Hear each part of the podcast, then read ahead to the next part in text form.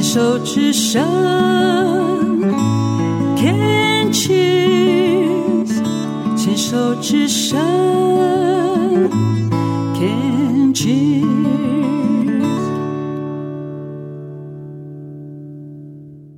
静静过生活，在牵手之声网络电台，我是于静。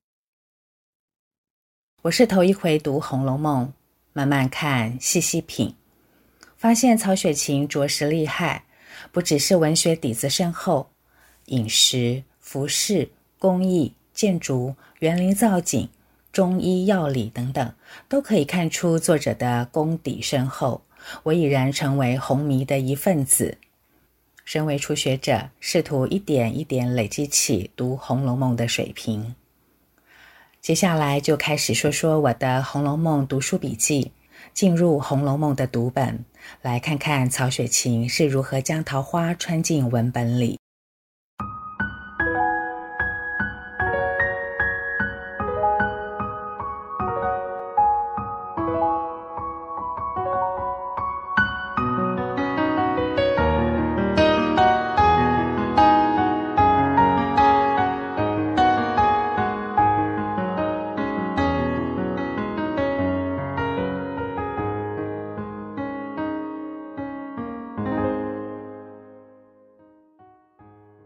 在第二十三回当中，三月中旬，贾宝玉吃过早餐，带着会真记，就是西厢记，走到沁芳闸桥那边桃花底下一块石头上坐下，打开西厢记，仔细地从头看起，正看到书上写“落红成阵”，只见一阵风吹来，树上桃花吹下来一大半，落得满身满书。满地的花片，宝玉想要抖下来，又恐怕脚步践踏了，只得用衣服兜了那些花瓣，走到水边，抖进水池子里。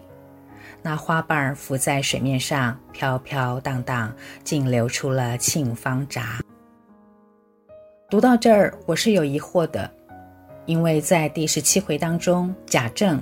宝玉的父亲带一干人等巡视验收大观园的工程，走到一座大桥，水如水晶帘幕般奔进来。原来这桥边是通外河的闸门，引泉而入，进入大观园。贾政问此闸何名？宝玉回答：“此乃沁芳园之正流，即名沁芳闸。”很清楚地说明，这沁芳闸是引外面的水源进入大观园的。后面一行人绕到了怡红院，走进后院。贾珍介绍说，那闸起流至洞口，从东北山坳里引到那村庄里。这个村庄应该指的就是之后李纨居住的稻香村。贾珍说，又开一道岔口，引至西南上，共总流到这里，仍旧合在一处。从那墙下出去，由此可以理解，这水源是从大观园的东北角引入，在怡红院的后院墙下流出去。但是第二十三回写宝玉抖进池子里的花瓣是流出了沁芳闸，这我就看糊涂了。水闸引水进大观园，又还能将引水流出，这真的是需要高人来指点。回到宝玉抖花瓣。他转身看见地上还有许多花瓣，正在踟蹰间，听到背后有人说：“你在这里做什么？”宝玉一回头，看见黛玉来了。黛玉肩上担着锄头，锄头上挂着一个布做的锦囊，手上拿着一个扫花的小扫把。宝玉说：“你来的正好，把这儿的花瓣都扫起来，撂在那水里去吧。我才撂了好些在那里。”黛玉说：“撂在水里不好，你看这里水干净，纸一流出去，经过人家什么的，人就会把花糟蹋了。不如放在这绢袋里埋了，日久随土化了，岂不干净？”这是书里第一次出现黛玉葬花的模样描写。他跟宝玉说：“那犄角上，它有个花种。”可见黛玉这次葬花绝对不是头一回。宝玉开心地说：“待我放下书来帮你收拾。”黛玉问他看什么书，宝玉心慌地藏起书来，连忙说：“哦，不过就是《中庸》《大学》之类的。”黛玉知道宝玉是不会认真读这些科考的书籍的，就说：“你又在我跟前弄鬼，趁早给我瞧瞧，还好多着呢。”宝玉说：“好妹妹，要论你，我是不怕的。你看了，好歹别告诉人，真是好文章。你要看了，连饭也不想吃呢。”黛玉把书拿去看，越看越爱。词句锦人，余香满口，心里还默默寄诵。宝玉陪在旁边，问他说：“好妹妹，你说好不好？”黛玉笑着点头。这时，宝玉引用《西厢记》里张君瑞对翠莺莺说的话，对黛玉说：“我就是个多愁多病的身，你就是那个倾国倾城的貌。”黛玉听了，满脸通红。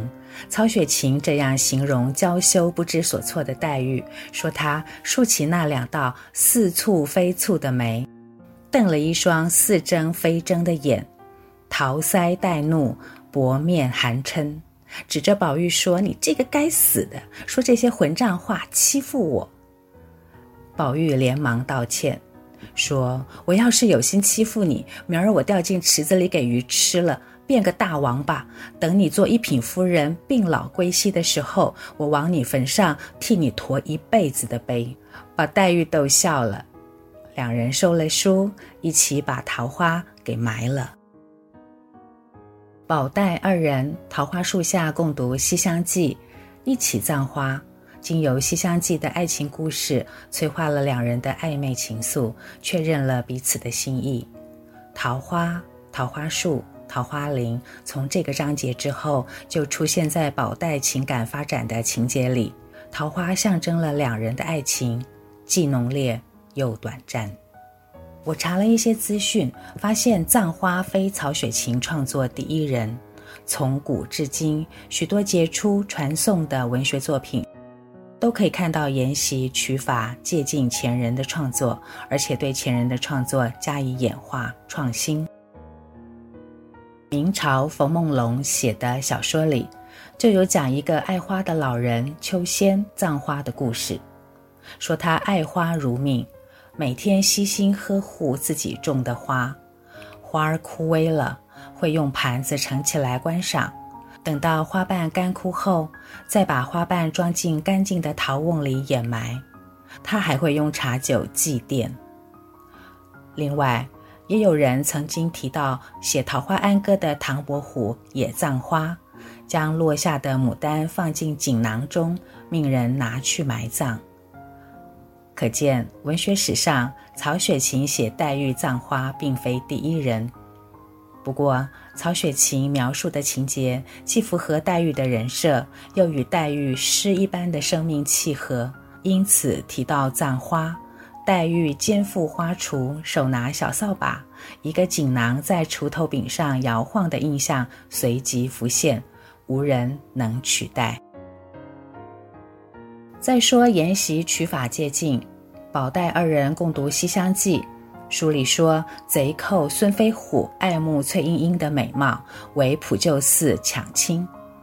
孙飞虎说：“翠莺莺眉黛清平，脸脸生春，要带回去当压寨夫人。眉黛清平，就是黛玉的名字和宝玉给黛玉取的字‘平平’的出处。西施捧心，东施效颦，颦，蹙眉皱眉的意思。美人喜微微皱眉。”宝玉初见黛玉，看到她两弯似蹙非蹙卷烟眉，一双似喜非喜含情目，就给她取个名字叫平平平儿。这是不是就是《西厢记》眉黛清平的影子？形容美人的文字又高出一筹呢？